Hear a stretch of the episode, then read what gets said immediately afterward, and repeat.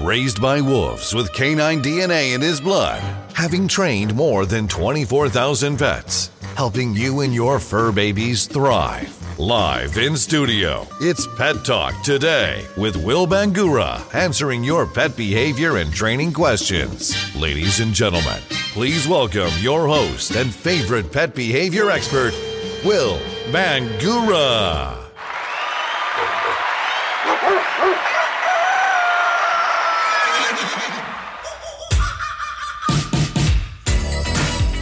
Good Saturday morning, everybody. Hey, thanks for joining me. I'm Will Bangura, and you are watching and listening to Pet Talk today here on Facebook Live, where I am here each and every Saturday morning helping you with your dog training and dog behavior issues. Hey, if you're brand new to Pet Talk today, let me talk a little bit about how this works. Um, in a little bit, I'm going to be answering your questions. And what I need you to do, if you've got a question about your dog's behavior, if you would like help with your dog's training or behavior problems, do me a favor. Go ahead and put your question, type your question in the comments section. And also, do me a favor, let me know where you're watching from and also what kind of pets that you have. And if you're a regular viewer, a regular watcher, regular listener of Pet Talk today, thank you so much for your continued support. Do me a favor, everybody. Go ahead, hit that like button, smash that like button for me, um, hit that heart button, show me some love. And then also, if you would, please hit that share button. Share this video with people on your page so that more people can benefit from what we do here at Pet Talk today. This is your show, everybody. This is your show, and it's only as good as the questions you give. It's only as good as the input uh, that you provide as well. Hey, we had a great honor. They did some kind of a. Uh, they they were looking at dog training podcast, and they were ranking which are the best dog training podcasts that are out there. And they took a look at, I guess, thousands of different podcasts that are out there. And we ranked number five. Now, I think we should be number one, but we ranked number five. So I am so honored to have that ranking. I really, really appreciate that. And that's because of you. And folks, for more people to be able to benefit uh, from this podcast. A lot of it depends upon Apple Podcasts, unfortunately. Um, they're the ones that most people are listening to on Apple Podcast. Rankings on Apple Podcast are all determined by reviews. So if you can, if you can show me some love, go to Apple Podcast, uh, give a five star review for Pet Talk today. I would appreciate that. Um, in a little bit, like I said, I'm going to be going and answering your questions. So grab a cup of coffee, bring the pups up to the screen so that they can get the help as well. But first, I want to talk about Stephanie Cohen. Um, next week, make sure that you are here watching the show. I'm going to be interviewing Stephanie Cohen, licensed clinical social worker, and she's written this book right here on overcoming your fear of dogs. Um, you know, there's a lot, we talk all about dogs and we talk about fears that dogs have, but you know what? There's a lot of people, especially a lot of children, that are afraid of dogs. And so we're going to be interviewing Stephanie, and she's going to tell us about her book. She's going to tell us um, about how we can help people overcome their fear of dogs. So, hey, if you know anybody that's afraid of dogs, send them to Pet Talk today. Send them to our Facebook page or send them to the audio podcast of Pet Talk today so they won't miss this. And that's going to be next Saturday. Next Saturday at 9. Okay. Um, I thought also a little bit later today, if there's time, I would talk a little bit about canine socialization. Um, I've got a little bit different take on canine socialization, uh, whether it be for a brand new puppy um, that you just got, or whether it be for an older dog that you rescued or got from somebody else. Um, so, if we have time, I'm going to talk a little bit um, about that as well. Um, let's go and see if we have any questions. Hey, also, let me give out the number. If you would like to, um, if you would like to call in I can give you more help because I can ask you more questions and then we can get a little more detail as far as how we can help you with with your pet's problem. That number, if you want to call, is 414 400 3647. Again, that's 414 400 3647. Let me do this. Let me at least initially turn off the volume on on the phone. So if it rings, you guys won't hear that. Um, but yes, please, hey, give me a call 414-400-3647. If you're too shy, you can always put your questions uh, in the comments. Let's see. Janice, hey Janice, good morning. Janice is one of our great viewers that's been around forever. Um, I just lost your question, Janice. Let's find it. Um, I know a lot of people say, this is Janice's question. I know a lot of people say uh, that uh, pit bulls are pretty friendly. I keep losing your question here. Um, where is it? Where'd you go? Oh no. Oh no. Oh no. Where did it go? Janice, where's your question? I just had it and I lost. So many people are putting questions. It the feed's just going too quick, I think. Um, I know a lot of people say pit bulls are pretty friendly, but I'm still afraid of those. You know, here's the thing about pit bulls at least my experience with them. Most of them are some of the friendliest dogs with people that you can find. I don't worry about pit bulls and people. I really don't. They're one of the few breeds I don't worry about pit bulls and people. Now, granted, you can always get a dog in any breed that's going to be afraid of people and be aggressive towards people. But you don't see that a lot in pit bulls. You really don't. The problem is, is that if they're aggressive towards people. And if they bite, they usually do a lot of damage because they're bigger breed, they're strong, and there's a lot of publicity. You see a lot of things written. You hear a lot of things um, on the radio. You see a lot of things on the news about pit bulls. But really, they're some of the most friendly. It's one of the friendliest breeds when it comes to people.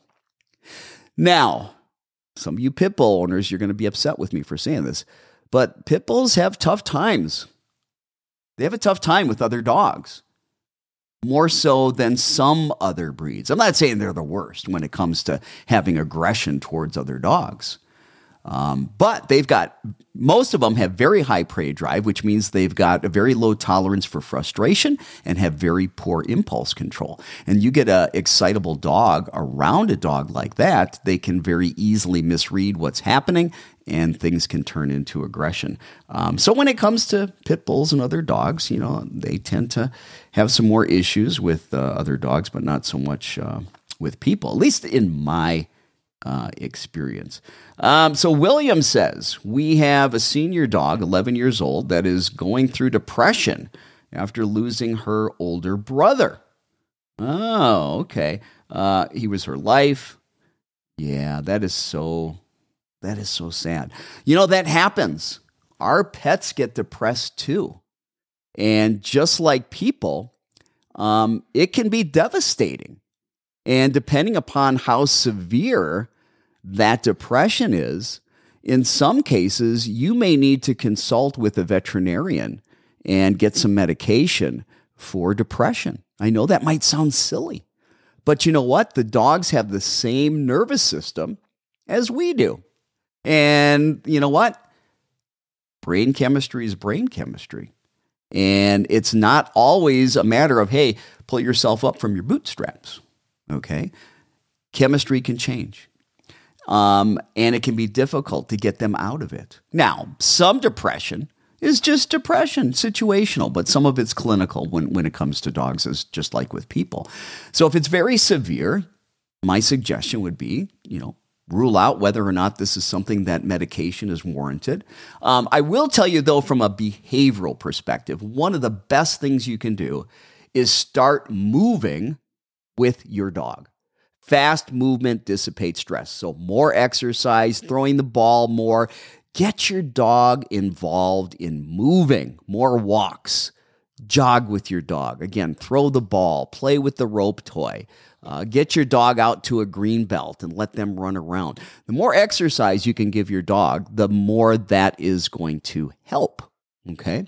Um, also, you know, not I'm not a veterinarian. I can't give out uh, veterinary advice. I'm not a, a, dietitian or a nutritionist, but you can get online and you can do your own searches for supplements that sometimes uh, can help with that. There's different supplements out there, uh, different um, herbs that are out there that can be beneficial, uh, different amino acids. You know, these are info, this is information that I find in the literature that you can find as well. It's in the public domain. Um, but anyway, yeah, that that's not an easy thing to to deal with. Um, all right, so Danny, you're from Minnesota. You've got a male pug and a female pug and a female lab. Hey, thanks for sharing that with us. Hey, good morning, Michelle. Appreciate that. Dawn, good morning. What's your advice on training abused dogs? Well, that's a pretty general question. Um, there's a lot of dogs, obviously, that are rescued that have been, been abused and they've got a lot of fear issues. Um, some of these dogs that have been abused, um, it's so severe, they've got post traumatic stress disorder. And as a result of being abused, um, they're in a pretty much a chronic state of panic a chronic distress that's going on and on. Um, and again, some of these very, very severe cases, you may need to consult with your veterinarian. You may need to control, consult with a veterinary behaviorist. The veterinary behaviorists are the specialists when it comes to medical conditions that have a contributing factor to behavior. Um, they've got specialized training. They're a veterinarian, but they've got specialized training um, in behavior medicine and also in behavior modification. So um, if there's a medical issue, then I refer you out to the veterinarians. Um, but again, even Dawn with your dog too. We know this about fearful dogs. One of the best things we can do is to get them out of their shell is to take them everywhere everywhere you go. Get them exposed to everything. You know, we have a tendency with these fearful dogs, abused dogs, to just kind of isolate them. Now, granted, if your dog is falling apart when you're trying to get them out and expose them to things and they're losing it and, you know, they're trembling, they're drooling, um, their tail is completely tucked underneath them, hey, that's pretty severe you may need to get medication as well. I didn't mean for today's show to be talking about medication, but there are situations where medication um, is warranted. Let's go and take a look at some other questions.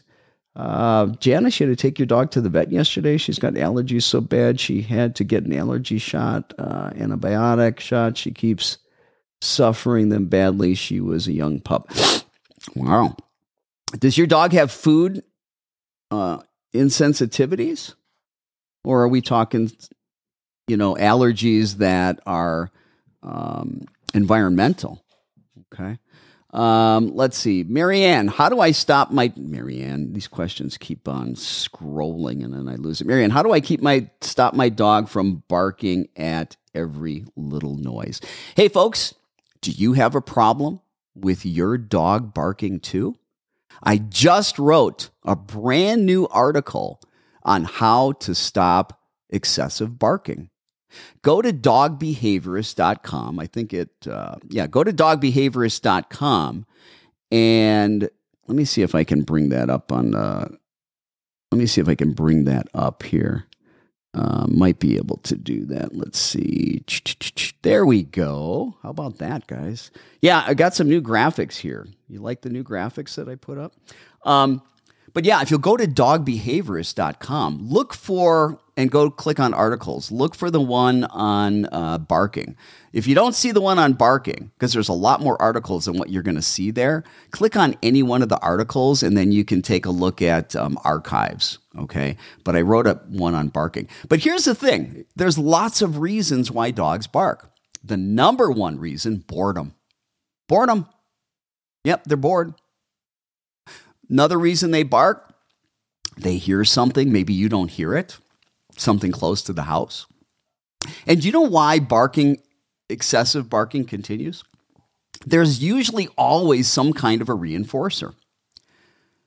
Um, you might be telling your dog, oh, be quiet. Oh, it's okay. It's okay. And you're petting your dog. And basically, you're giving positive reinforcement to your dog.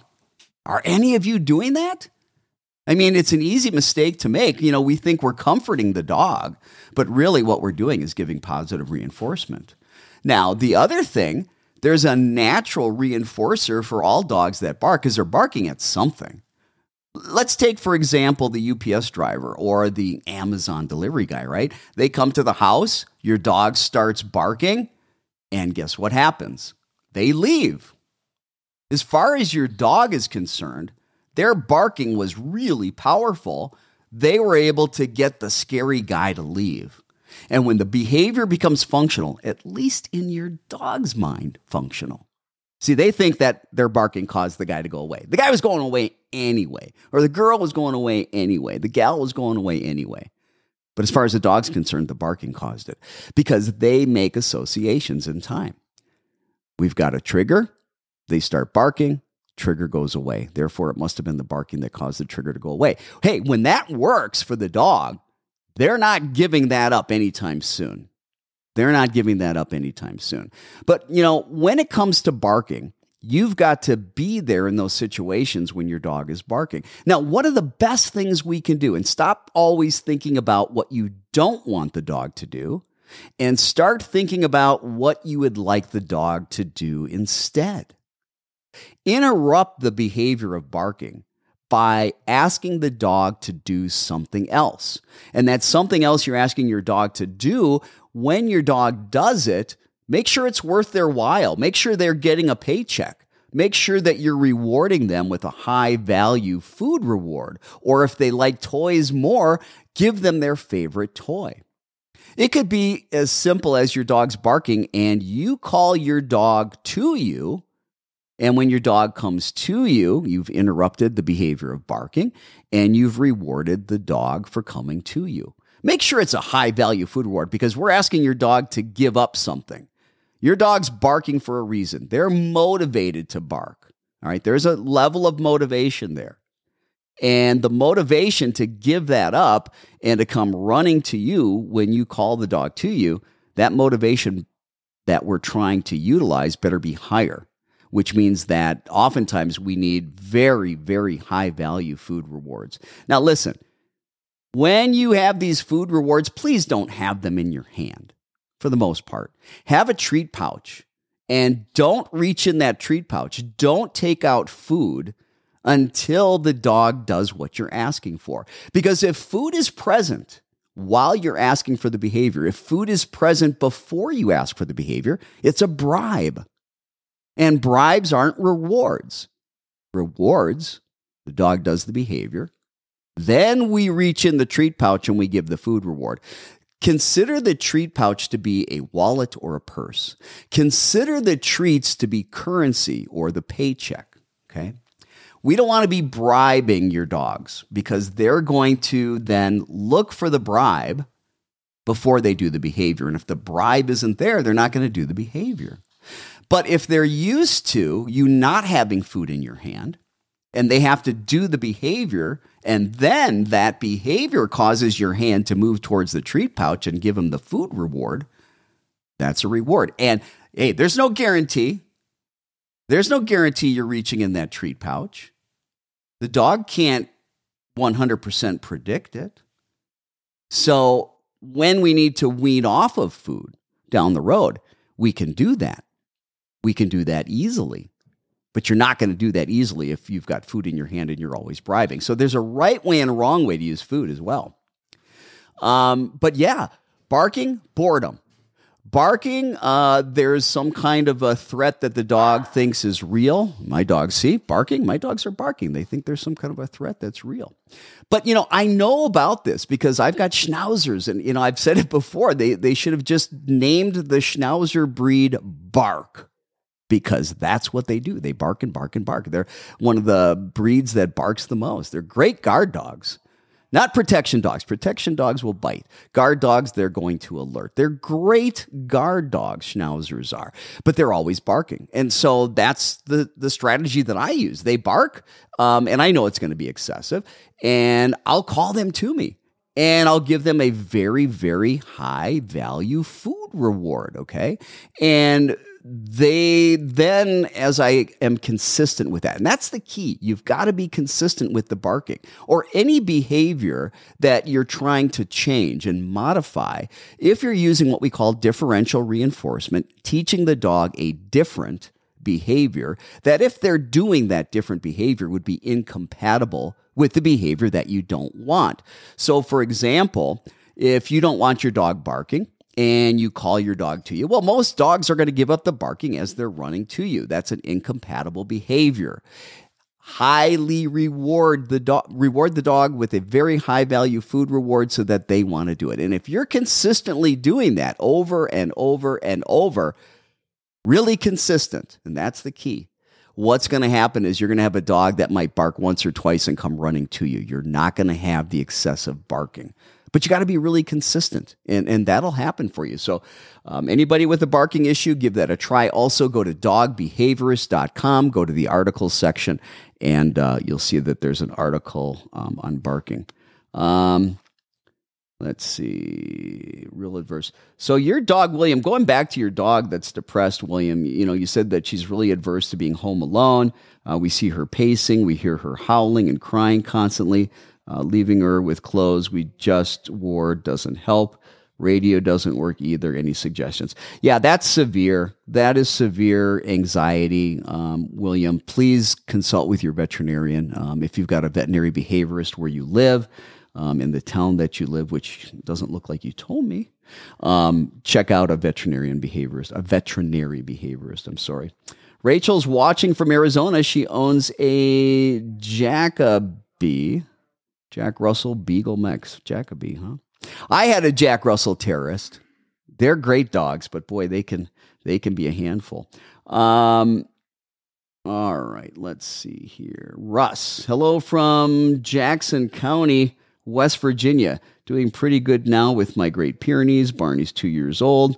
Uh, people that meet him at Tractor Supply, Lowe's, love him. Fantastic. All right, let's see. Rachel, Rachel says, My dog is almost three. He was traumatized at a doggy daycare. He is now fear aggressive towards people and other, uh, it says other gigs. I'm not sure what that meant. Um, so, Rachel, let's talk about your dog and let's talk about your dog being traumatized at doggy daycare because this fits in to one of the topics that I wanted to discuss, and that is socialization. Um, and and I'm going to try to fit both of these in. And when I'm talking about socialization, I'm talking about exposure. Okay, being in close proximity to people, places, things, sounds, sights, other dogs. I already said people, children, tall people, short people, um, different people of different races. Okay. The more your dogs are exposed to everything and anything, the less things are going to be fearful. Okay. And we need to start that process of exposure. See, I don't call it socialization, I call it exposure. We need to start that process of exposure as early as possible. Um, the American Society of Veterinary Behaviorists have put out a position statement that said, hey, it's more important to get your dogs out there exposed to everything than to complete your vaccinations. That your dog has a greater chance um, of dying from behavioral euthanasia by not having exposure and socialization than from parvo or distemper. Now, those aren't their words, okay? And again, I'm not a veterinarian, I'm not giving out medical advice. But basically what they're saying is is that the biggest problem that we have, and I don't know if you folks are aware of this. Do you know what the number one cause of death is for dogs under the age of 3? Think about it. The number one cause of death for dogs under the age of 3 is behavioral euthanasia. What does that mean? What is behavioral euthanasia? It means that the dogs have a behavior problem. And for whatever reason, that dog keeps getting sent back to the shelter. Maybe it's been adopted three or four times. Nobody's been able to deal with the behavior, and the dog gets euthanized. And when we deal with these type of problems, these behavior problems, most of them are rooted in not being socialized or what I call exposure. See, when it comes to this doggy daycare situation, you mentioned your dog was traumatized at doggy daycare. That happens a lot. Hear me again. A lot of dogs are being traumatized at doggy daycare. And for that matter, a lot of dogs are being traumatized at dog parks. Now, hey, I get it. There's a lot of dogs that go to dog parks and everything's fine. And there's a lot of dogs that go to doggy daycare and everything's fine. But it's kind of a roulette wheel, okay? You spin that wheel, you don't know when your number's coming up. You hang around a dog park long enough, for a long enough period of time. You hang around dog parks for enough frequency. Keep going there. Go, go, go, go, go. You go often enough, stay long enough. It's not usually going to be a matter of when your dog is going to be in an altercation. It's usually a matter of when, not if. And I see it and I hear it all the times. People have problems with their dogs. They're fearful, they're aggressive. And again, they think, oh, I need to socialize my dog. So they take their fearful, aggressive dog, their scared dog, okay, their dog that's not stable, and they put him in a dog park. And you, you just want to bring your happy go lucky dog there and run around, throw the ball, and have your dog run around with other happy go lucky dogs. And for the most part, that works, except there's three or four dogs that are there that shouldn't be there, and there's nobody to monitor it and say, hey, you know what? Maybe it's not a good idea for your dog to be in the dog park right now. We'd love it to come back when it's better, but not right now because it's putting all the other dogs at risk that are stable. The same thing happens in doggy daycare. I don't care if they've got staff there that say they can assess the dogs. When you take a dog, especially a dog that's got anxiety and fear, which is the underlying root cause of almost all aggression, Okay. You take a dog like that and you put them in a brand new location that they've never been to, and you've got 5, 10, 15, 20, 30 dogs, maybe more, and all kinds of new people, new scents, new building, and all the barking, barking, barking. It's scary for the dog. Very scary. And they will suppress their behavior. Initially, for the first few weeks, you don't know what the dog necessarily is going to do in a stressful situation in doggy daycare. But after they've been there a few weeks, then we start seeing what's going to happen with a lot of these unstable dogs in doggy daycare.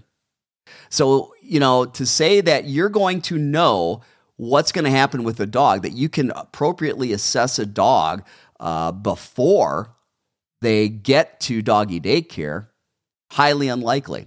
You're going to get more information by taking a really good behavior history than just trying to look at this dog in that environment because you're not going to get the right kind of read.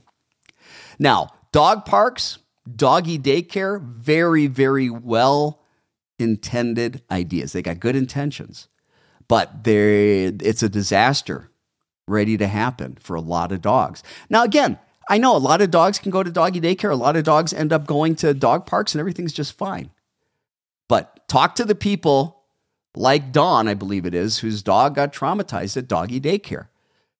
You know, it's all fun until it's your dog that it happens to.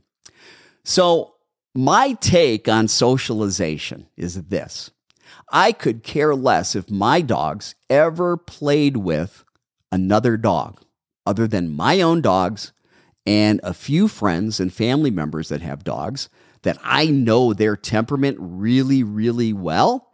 And I know there's not going to be any issues when my dogs are with them. They can play with them. But I don't want my dog playing with the vast majority of dogs that are out there, especially a dog that I don't know intimately. If I don't know the details of that dog, if I don't know its behavioral history, there's no way my dog is going to connect with that dog. They're not all safe. And you know what? Not all dogs like dogs. A lot of them, they don't want to be with them. They want to be with you. They're people. And I got to tell you, any of you here, do me a favor. If any of you watching, if any of you listening have a dog that actually came up to you and whispered into your ear or yelled in your ear for that matter, hey, take me to doggy daycare. If your dog did that, if your dog came up to you and, and begged to go to doggy daycare, if your dog came up to you and begged to go to the dog park, let me know. And I'm not talking about dogs that get excited when you get them in the car. Your dog's not asking to go to doggy daycare. Your dog's not asking to go to the dog park. That's your decision. And a lot of times it's our emotional um, choices. Okay. We, something crazy about here in the United States that we feel that our dogs need to interact and play with all dogs. There's something crazy here in the United States amongst dog people that we think our dogs should interact with all people. You know, there are so many people that want to come up and meet your dogs that are afraid, and you tell them, no, my dog's afraid or my dog's reactive. And they're like, oh, it's okay. They think they have a special relationship with dogs and they keep going towards your dog. They keep reaching out, and then your dog gets reactive. And now you got to correct your dog. They got your dog in trouble. Why don't they just leave your dog alone? And why don't you leave other dogs alone? Okay. Why do you feel like your dog's got to meet every dog? Why? Why? Hey, I think it's wonderful when I see dogs running around having a blast. I'm not denying that, but I'm trying to keep a lot of dogs safe. And you know what? Doggy daycare and dog parks, they keep me in business.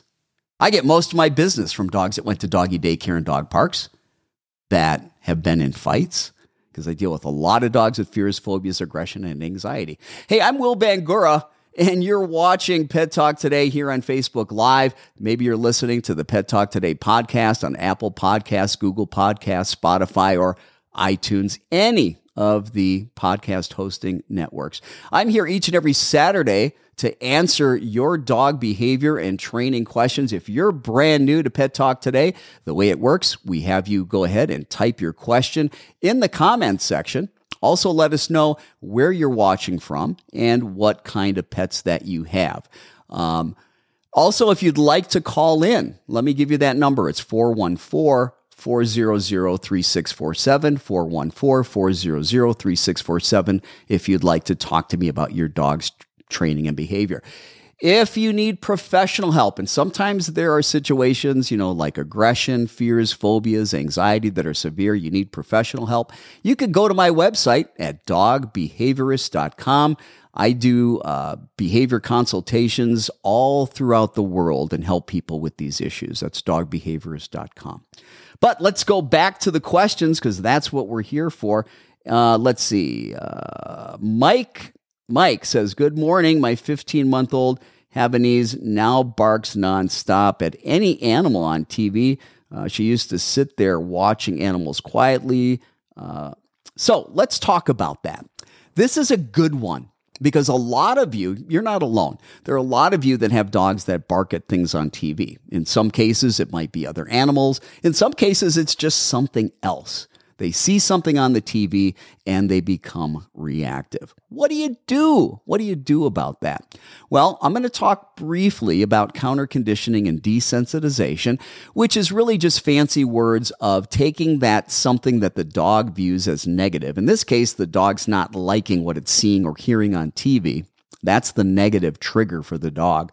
Um, and what we want to do, counter conditioning, is pairing something very, very positive with the trigger that the dog doesn't like over and over and over, changing the emotional association, getting the dog to like the trigger because the trigger means, hey, for example, I'm getting very high value food rewards when I see or hear the trigger. However, however, that work of counter conditioning and desensitization has to be done by exposing the dog, but at a level where the dog's not highly anxious, where the dog is not fearful, where the dog is not reactive. If the dog is barking and reacting to the TV and we're trying to do counter conditioning and desensitization, the dog is what we call over threshold. That it's way too much, way too much for the dog.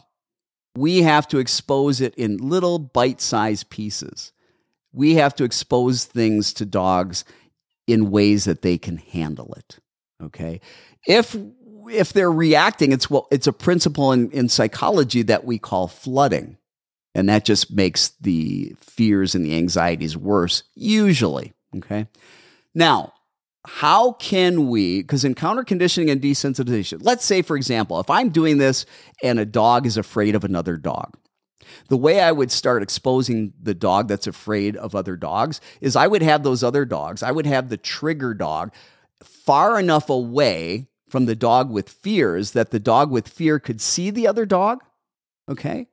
But really doesn't care about the other dog, doesn't have a lot of fear or anxiety, has very little fear and anxiety because the dog's far enough away. But how do we do that with your television? Because can we get far enough away from the TV? And then what do we do about the sounds? So there's a lot of different things, okay? We might not be able to get far enough away from the TV for the dog not to be reactive. But guess what we can do? We can turn down the brightness of the TV, which makes it less intense for the dog. We can turn down the volume of the TV, which makes it less intense for the dog. So let's say that I am streaming Beverly Hills Chihuahua and my dog is going crazy at the television. If I want to help my dog be exposed to those things and not be crazy about what's going on on television, one of the first things I'm going to do is I am going to get some the highest value food rewards I possibly can. I like using a squeeze bottle where I make a paste of some kind of meat.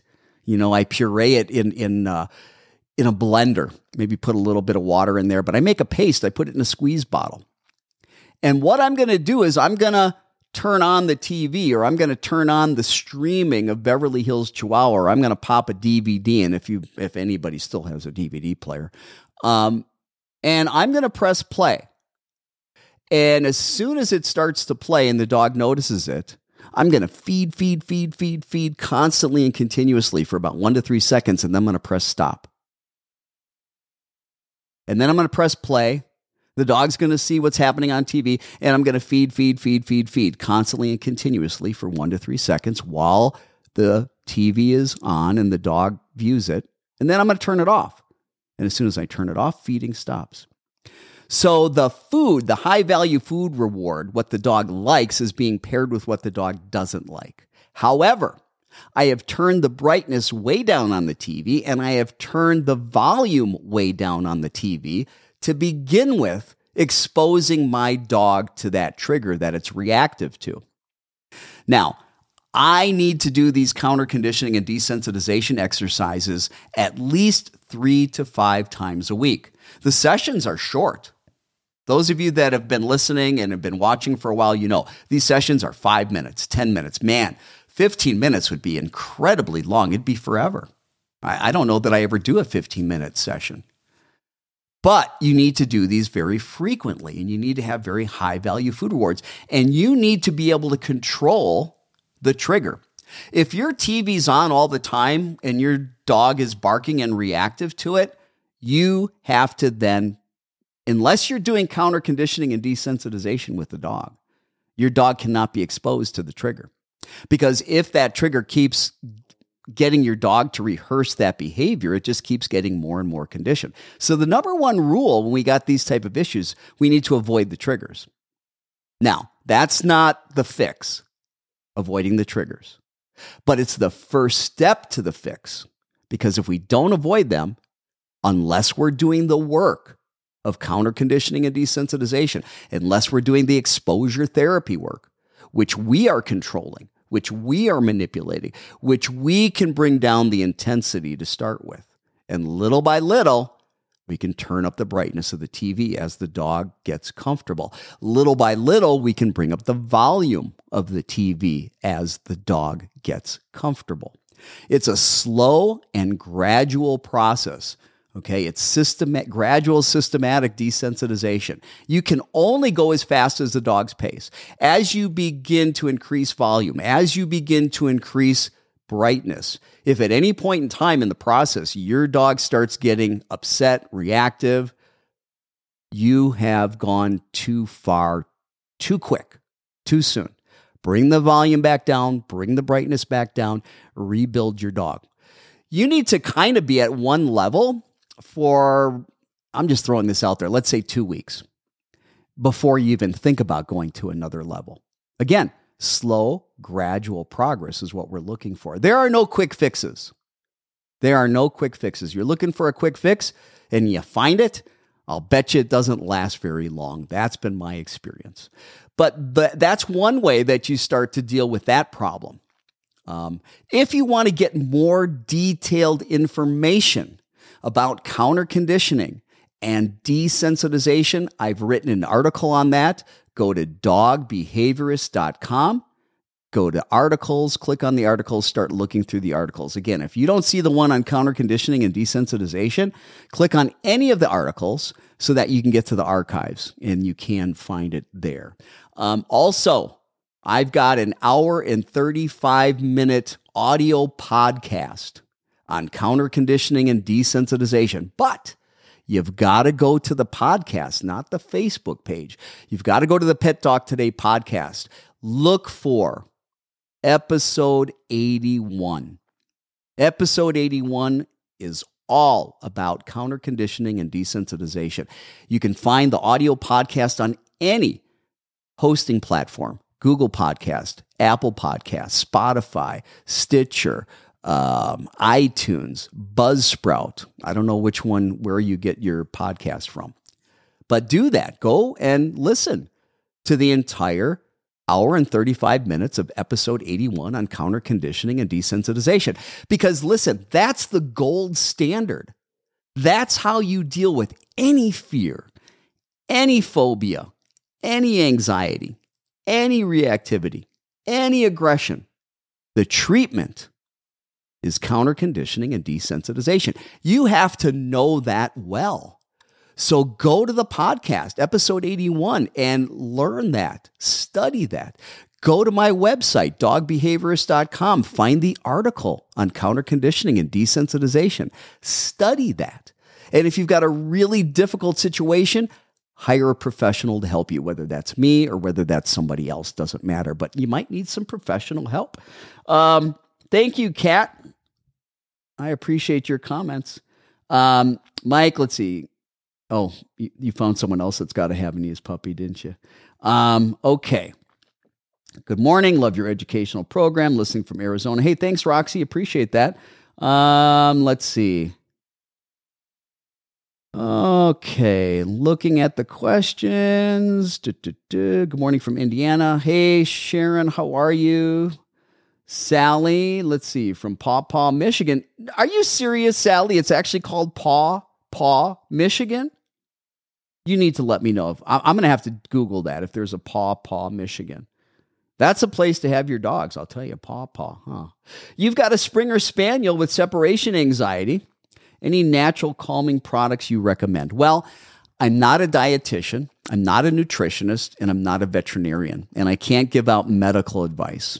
Um, I can tell you that um, I've developed a supplement, but right now, um, unless your dog is like 30 or 40 pounds or less, um, I've only got the small breed formula. I don't have large breed formula right now in stock. Uh, Calm Dogs, calmdogs.com or doganxiety.com. I, I've got my own supplement for anxiety. But right now, the only thing I have in stock are the small breed formulas for dogs that are 30, 40 pounds or less. We'll have the large breed formula um, soon. But, you know, there's all kinds of uh, supply chain issues and all things like that. Um, I'll tell you what doesn't work, and that's CBD. Um, and there's a lot of stuff on the market that doesn't work. Um, when it's severe, even my supplement, which is highly researched and it's, you know, I mean, I'm biased. I'm going to say it's one of the best out there, but I really believe that because there's a lot of science uh, behind that supplement. And the reason I developed Calm Dogs was because the stuff that's out there really doesn't work well. And not every dog needs medication. But I will tell you, I don't care what the supplement is, even if it's mine, Calm Dogs. Um, when it's severe, supplements aren't going to help. All right, you need medication, behavior modification, counter conditioning, desensitization. Um, you can wean off medications, but sometimes you have to have them. Because here's the thing if you've got a dog so distressed, they're in fight or flight, they're in a whole different part of the brain. They're in the amygdala. They're instinctively in that fight or flight. And they have very limited ability to access the frontal cortex, the thinking part of the brain, the brain that is responsible for exec- executive decision making. Okay. And when that happens and you can't access that part of the brain, learning isn't happening. You can't teach in that state. You cannot teach in that state. They're not going to learn and they're not going to remember in that state. And that's why sometimes medication is necessary because we can't always do the work of behavior modification if we can't bring down the level of that dog's panic or fight and flight. All right, let's go back to the questions. Oh, back, let me talk a little bit. I want to go into the separation anxiety. Okay. So, separation anxiety is a little bit different. You know, there's a lot of stuff out there on separation anxiety that says, hey, go out for three seconds, come back in, give your dog a treat. Go out for five seconds, come back in, give your dog a treat. Go out for 10 seconds, come back in, give a treat. We have learned now something new. We don't give food rewards for separation anxiety. Because when we walk in and give that food reward, it gets the dog more excited. And one of the biggest problems with separation anxiety, we need to keep them calm. We don't want to do anything that gets them excited, even slightly. Okay? So here's the thing about separation anxiety. Yes, you do need to do gradual and systematic desensitization. We typically, at least me, these days, I don't do counter conditioning. I don't give food for that. This it's a little bit different. Now, you've got to be the most boring person in the world when you leave and when you come back. I mean boring. Boring. We don't want your dog getting excited. That's that's a part of the problem. But you are going to leave for a very short duration. 1 to 3 seconds you're going to come back. But when you leave, you're boring as heck. When you come back, you're boring as heck. Then you're going to go back out and leave again. One, two, three, four, five seconds, very short duration. And you're going to come right back in. Again, incredibly boring leaving, incredibly boring coming back. Your dog needs to see the fact that you're leaving and that you're coming back and that this is boring. And you're going to do a lot of these very short durations out and in, out and in, out and in. So short duration that it doesn't upset your dog. Get your dog really, really used to that. Okay? Got to be boring. Lots of repetition. Then you start adding a little more time to your your absence. Okay? Not a lot, a little bit. You do the same thing. You leave a little bit longer, you come back, really boring. Leave a little bit longer, come back, really boring. And when that is really boring for your dog and you do that all day long and your dog could care less, you add a little more duration.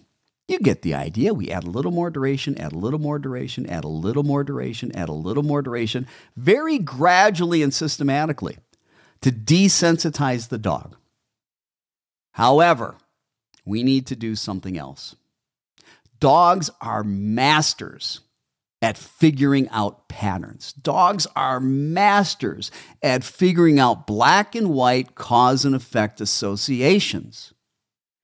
And the pattern and the association that's being created as we leave and come back and leave a little longer and come back and leave a little longer and come back and leave a little longer and come back and leave a little longer and come back. The dogs, some of them, start to figure out, oh crap. At some point, they start figuring out they keep going away longer and longer. Oh my God. Oh my God, it keeps getting longer. It, it's going to really get long because it keeps getting longer.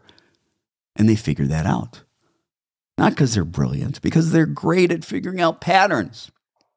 So, what we need to do to be successful when we're doing this with separation anxiety is we've got to kind of mess up the pattern a little bit. As we're adding more and more absence, more duration of absence, At some point, as we start extending the time, and we keep on extending the time, we've got to kind of toggle. I call it toggling. I got that from uh, Malena DeMartini. She used the term toggling. We got to toggle back and forth with short duration and the longer duration. So let's say, for example, I leave for a minute. I've, I've built up to a minute. I come back. I leave for 10 seconds. I come back, I leave for 30 seconds. I come back, I leave for 40 seconds. I come back, I leave for a minute. I come back, I leave for 15 seconds. I come back. I leave for five seconds. I come back. I leave for 45 seconds. I come back. I leave for 20 seconds. I come back. I leave for a minute and a half. I come back.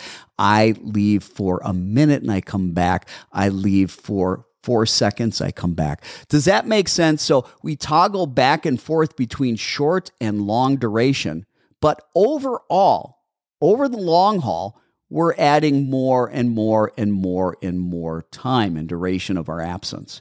But again, anytime we're doing this with fearful dogs, we can only go at the pace of the dog. Now, if you've been doing this for six or eight weeks and you've been doing it right and you're not getting any, any, any success, that's probably a situation where you need medication along with behavior modification. And again, I'm not a veterinarian. So if we're talking about medication, you need to see your veterinarian or you need to consult with a veterinary behaviorist as well. Um, all right. So Dawn is saying, How have you handled food aggression at mealtime with multiple dogs eating at one time, besides feeding them uh, in separate areas? Well, I guess my question is, Dawn, why are you so opposed to feeding them in separate areas? Um, management sometimes is the easiest thing to do. I mean, I've got dogs that are not food aggressive. And every time I feed them, I feed them separately. I have done this, gosh, I can't, I think I've done this my whole life with all my dogs. I've always fed them separately as a preventative so that there's not food aggression. Now, can you can you use counter conditioning and desensitization for food aggression? Absolutely.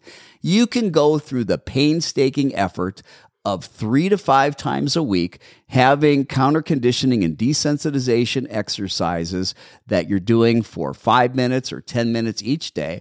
And, you know, you can do that for three to four months and you will probably have dogs that are going to be much more comfortable being in closer proximity with each other eating. Now, you may never get them face to face eating because there might be limitations. Okay, this is behavior. This is not like programming a computer. Okay. But how are you going to deal with food aggression if you if you don't want to manage it, which I think is the easiest thing to do.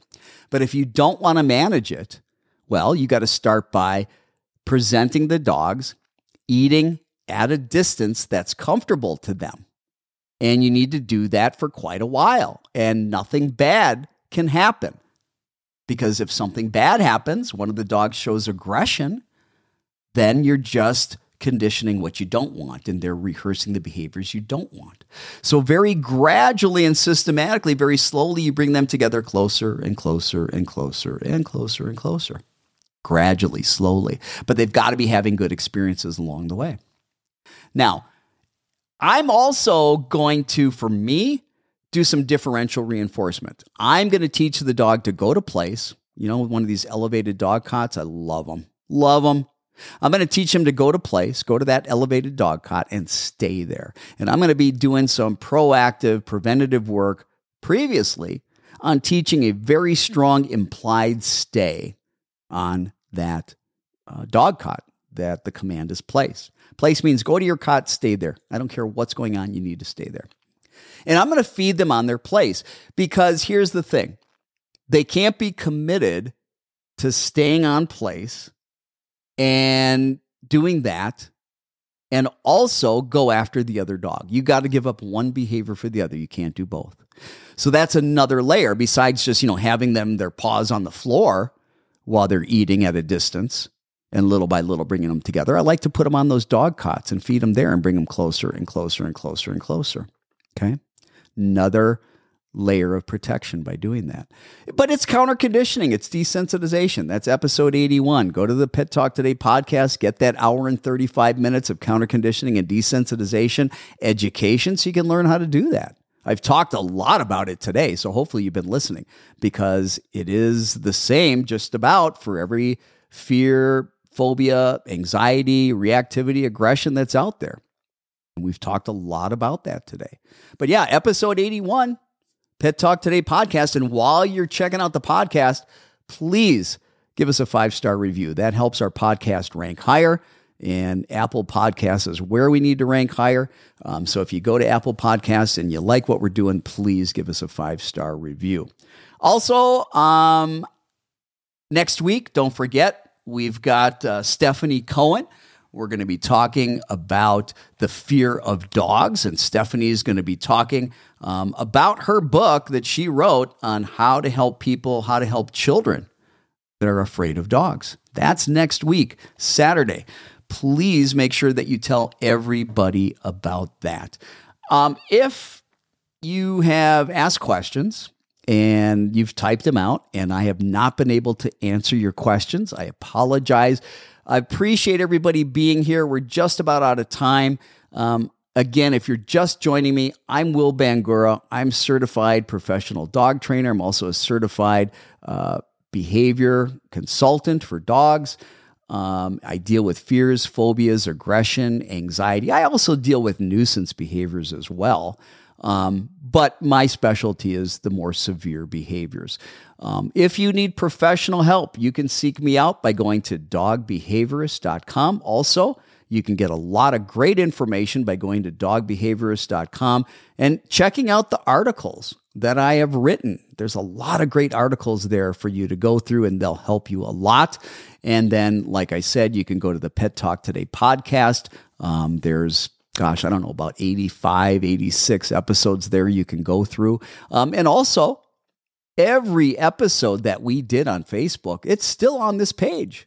All you've got to do is scroll down Scroll down and you can watch episode after episode after episode after episode. Let me see if I've got one more question that I can answer. Um, somebody put behaviorist.com, and that is not the website. You've got a space between dog and behaviorist.com. Make sure when you go there, it's dogbehaviorist.com, no spaces you're looking at a behaviorist that deals with human stuff. Um, Cat, I appreciate you posting that. Maybe you can make a change for that. Um, what can we do with a coonhound who escapes any chance he gets, runs away from us when we try to get him? I know he's uh, compelled to follow his nose. Well, the first thing you can do is have a leash on the dog or have a line on the dog and make sure that, you know, the dog um, can't run away. Management. First thing you do is manage. Then the second thing you need to do is the places the dog escapes, you need to do some boundary training. Okay. And that's a lot like place training. If anybody's done place training, kept your dog on a bed or a dog cot, and you did any distraction work and kept the dog back on place, same thing for boundary work. Okay. As your dog goes to cross the boundary you don't want, just move into the dog with your body and then try to coax the dog again. And when the dog doesn't take the bait, give a high value food reward. Mark and reward if you're using a marker system, because I'm a big believer in marker training. And if you don't know what markers are, go to episode 80 of the Pet Talk Today podcast, because you need to be using markers in training for your dogs to truly understand uh, what's going on.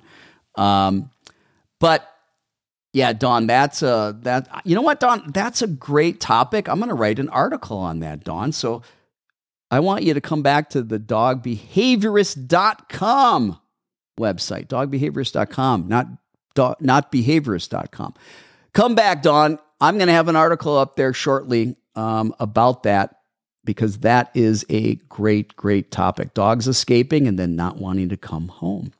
Um, yeah, for Sally, 38 to 40 pounds you could do calm dogs. You're going to need to give uh, basically three or four tablets twice a day. So you're probably going to need two bottles a month for that until um, Let's see. One more question. Can we get another quick one in here? Uh, let's see. Uh, okay. Let's see. Where are you? I need I need a new question. One quick one. I'm going through trying to find quick ones. Uh, do, do, do. All right. Electronic fences keep my dog in the yard. Yeah, you know, I understand. Sometimes you got to do what you got to do. I'm not a big fan of electric fences because um, I think there's other ways to teach the boundary um, without having to use aversives um, with that. Let's see here. Anyone in this feed know of coverings to slip the front legs to keep urine from staining his front legs? That's an interesting question. And then somebody, cat, you put dogbehaviors.com. That's not dogbehaviorist.com. Okay. All right. Well, it doesn't look like I'm looking through the questions. I'm not seeing any new ones. So listen, thank you everybody for being here. Let's get the uh, let's get that music going because that means we are just about out of time, which you already know. Anyway, I want to thank everybody for your questions. Thank you for being here. Thank you for your support. Thank you for your reviews on Apple Podcast. I will see you next week. Don't forget to train your dogs. Folks. Have a great weekend, everybody. We're out of here.